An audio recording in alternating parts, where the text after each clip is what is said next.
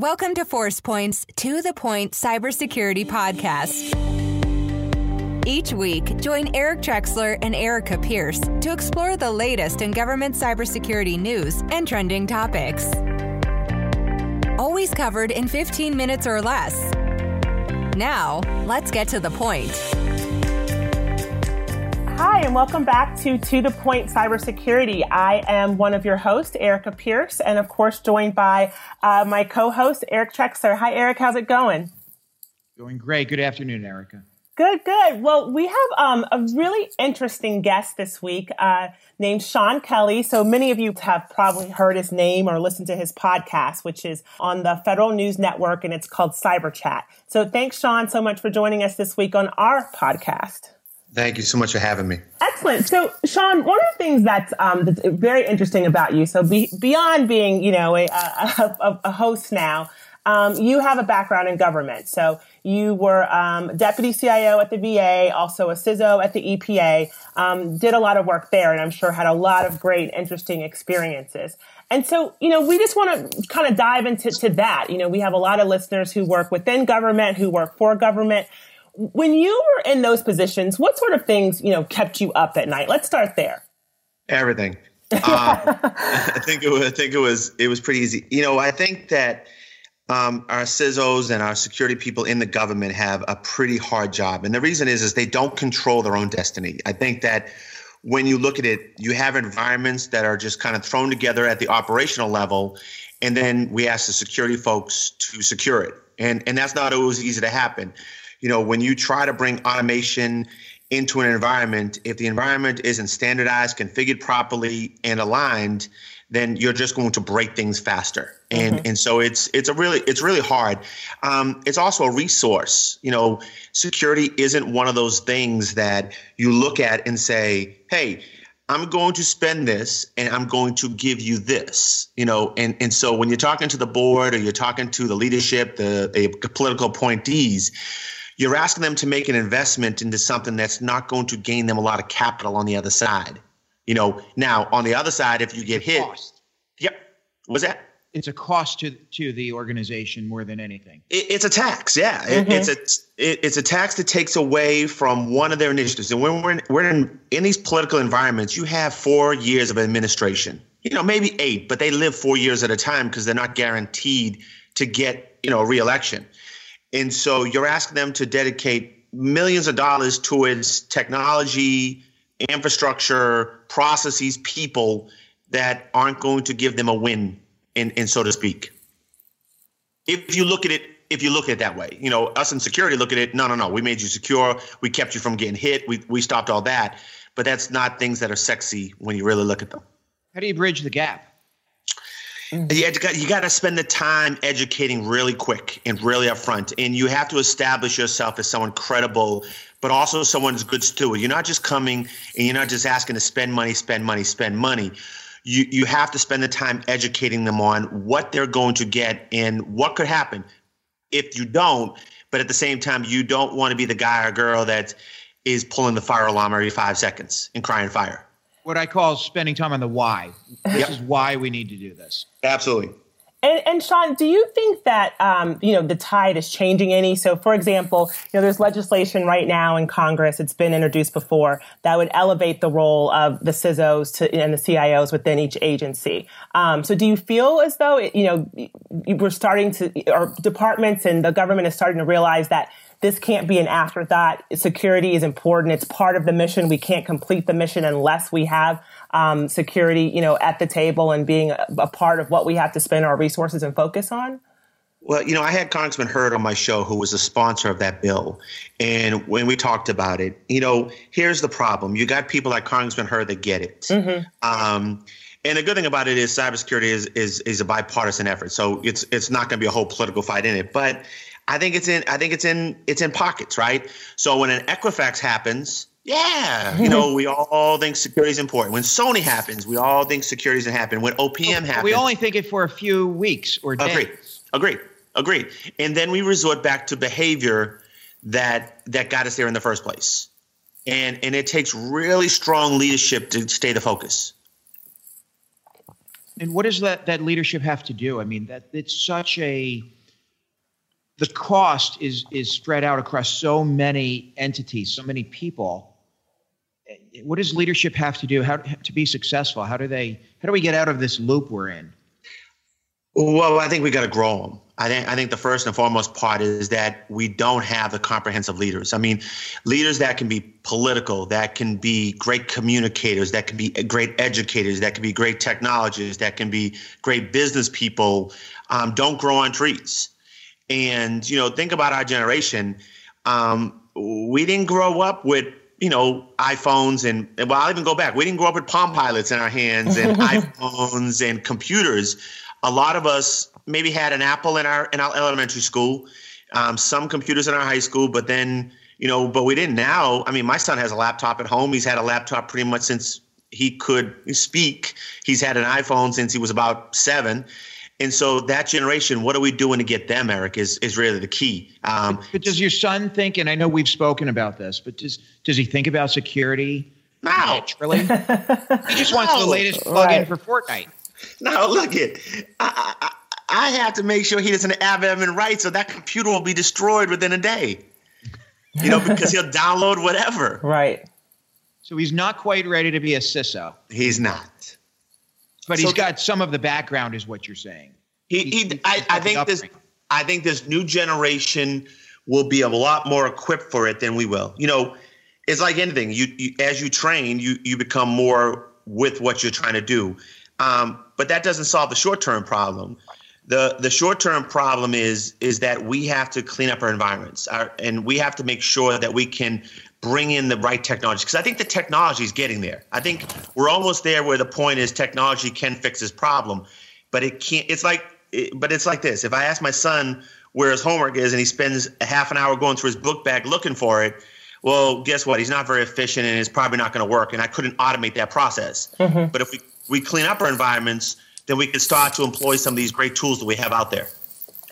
And so, do you think programs such as CDM, for example, I mean, they're looking to, you know, obviously when the phases, you know, what's what's on the network, um, those types of efforts, are those, um, you know, going in the right direction? Are they happening fa- fast enough? Is there enough priority on them? I think from a theme standpoint, they're the right thing, you know. And I and I've talked a lot when I was a CISO. We were bringing on CDM. Um, I think from a theme of you know knowing what you got, knowing who's on it, and those kind of things are all great things. But how comprehensive is that? You know, how many? You know, so those organizations we're into what phase of CDM, and we're still seeing infiltrations, and mm-hmm. we're still seeing ransomware attacks, and we're still seeing a great deal of success come across these networks. So, what are we really stopping at this point? But are we heading in the right direction? I think we're having the right conversations. I think we're we're discussing the right things. That was a um, great political answer. no, no, no, I'm just being funny. I don't think that is political. I, I, think that is the status of where we are, right? And you've got to have the conversation before you can make progress, before you understand the problem. These are difficult problems, as mm-hmm. Sean is articulating it, it's very complex. You know, you take the VA, that's a very complex environment. I mean, we're talking about an organization that has almost a half a million employees. Um, the IT budget you think is huge at four point, you know, four point plus something billion dollars, but it just doesn't fix all the problems they have. They have more, you know. I think when I was there in this couple years now, they had over seven million, seven billion dollars in requests.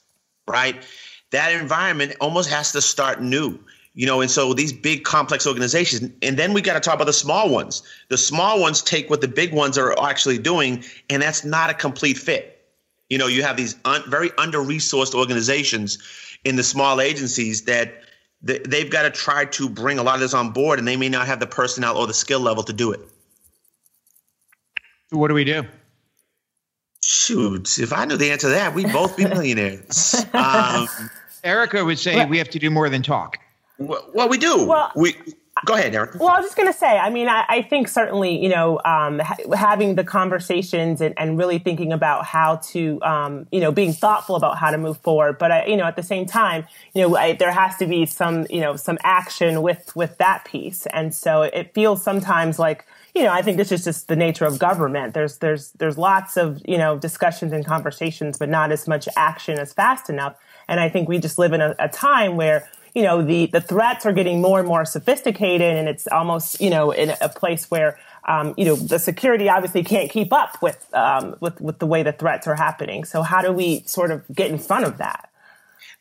Yeah, I, I, I, don't know if the, the threats are becoming more sophisticated or they're becoming more widespread, mm-hmm. right? So the skill level that's needed to launch attacks today are much less than they were 10 years ago, right? There's now kits online. They have video tutorials on how to launch them. They press a couple buttons and they're off and running.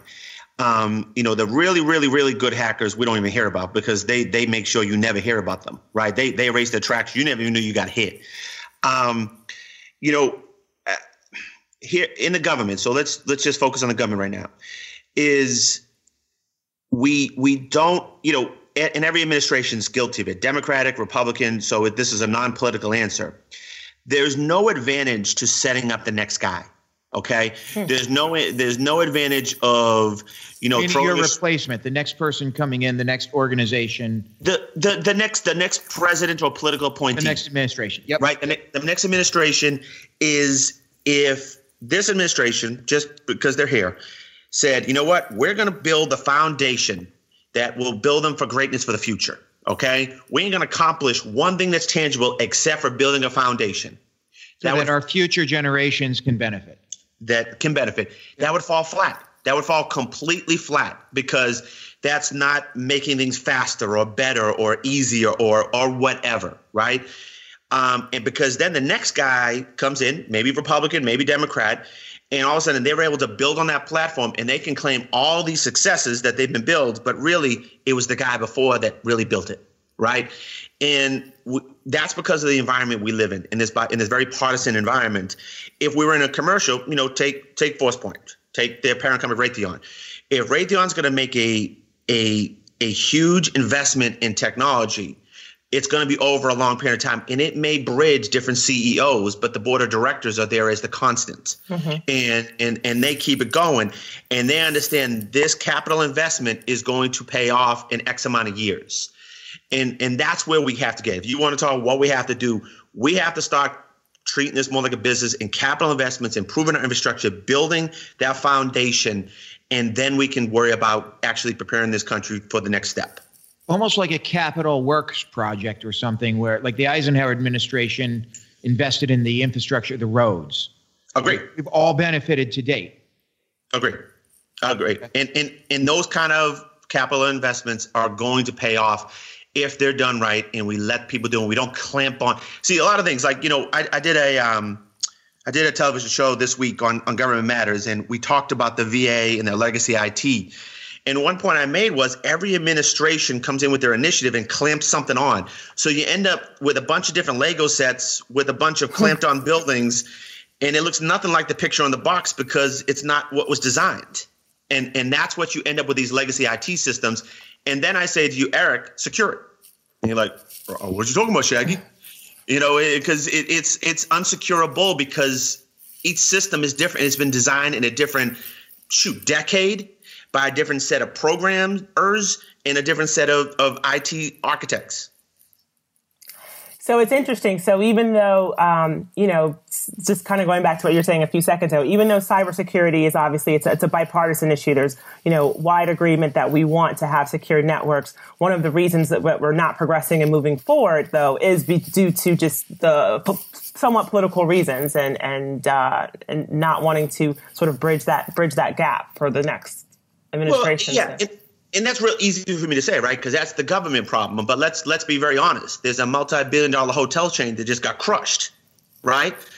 That has nothing to do with politics, right? Okay, nothing so to do with the government. Say that again. Nothing to do with the government. Agreed.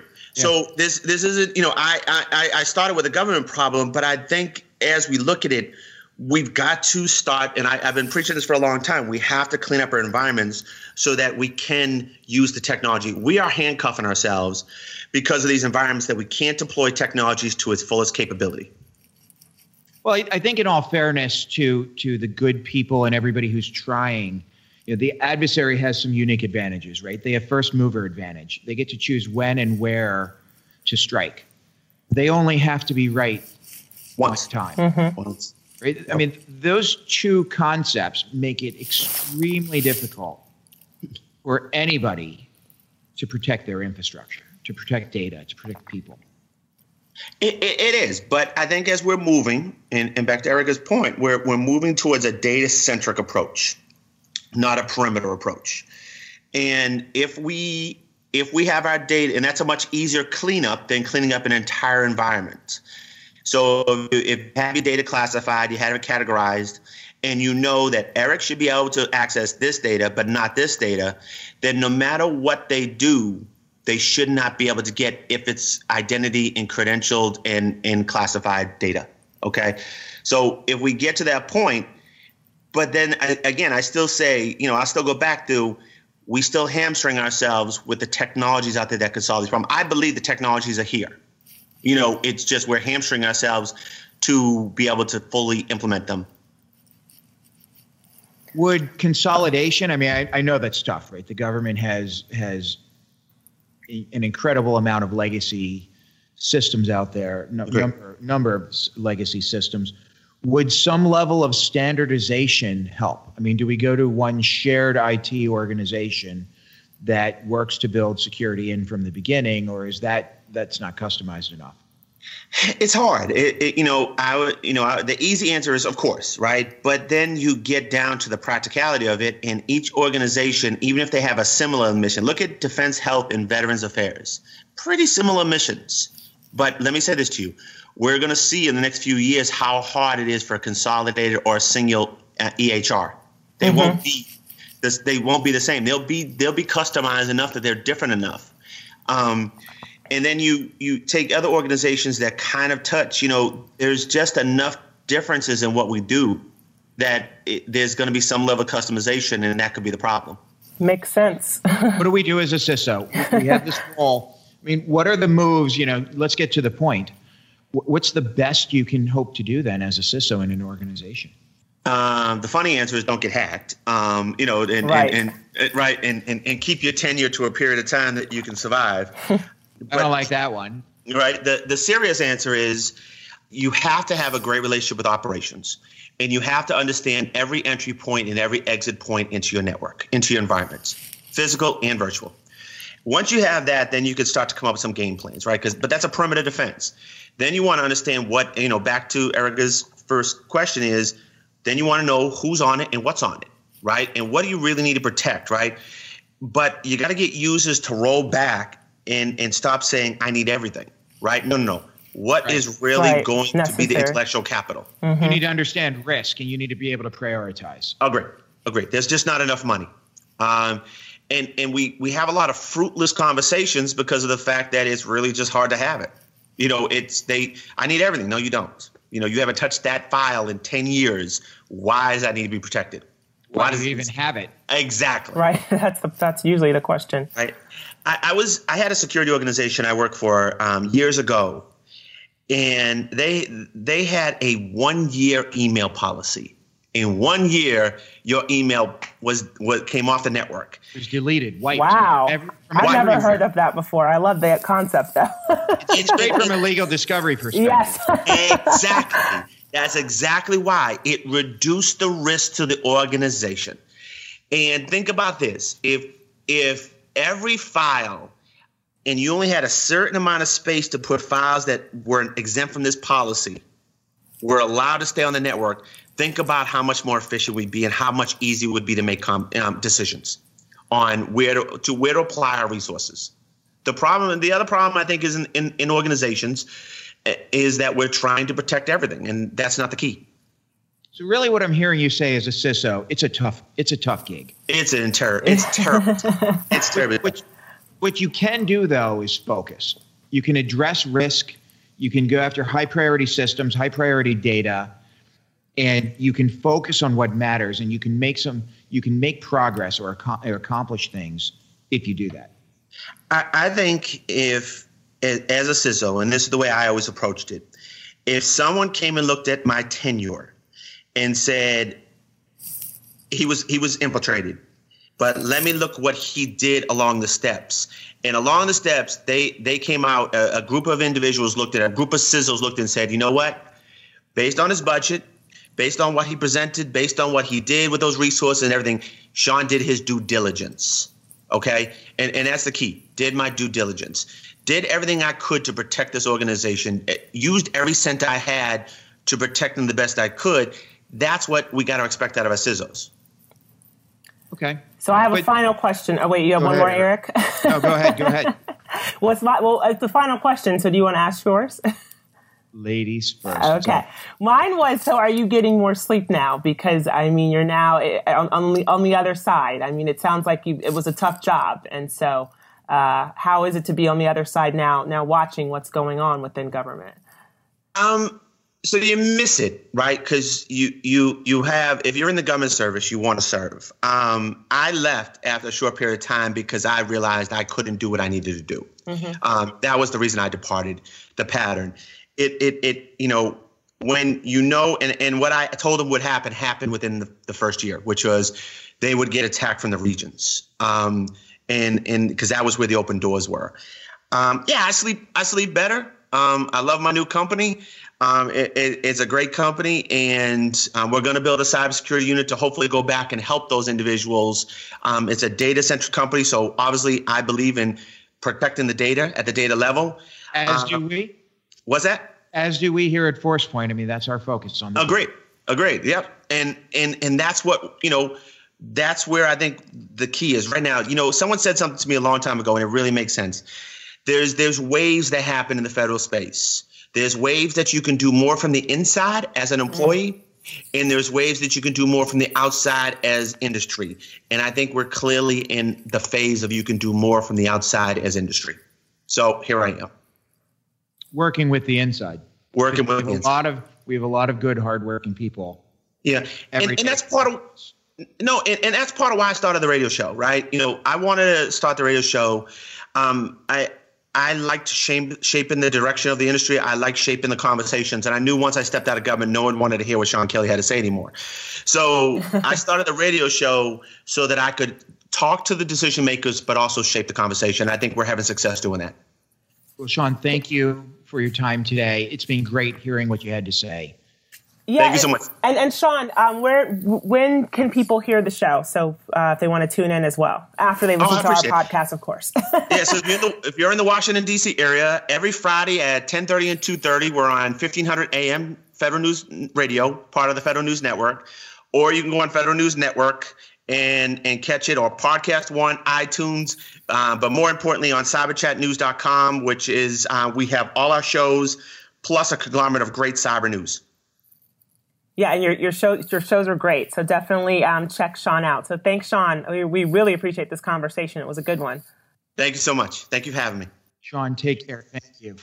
and thanks everyone for listening this week. Um, please be sure to tune in next week uh, to the show. And please um, leave us a comment and also give us a rating on iTunes. We appreciate all the feedback and we look forward to continuing to get to the point. Thanks for joining us on the To The Point Cybersecurity Podcast, brought to you by ForcePoint. For more information and show notes from today's episode, please visit www.forcepoint.com slash govpodcast.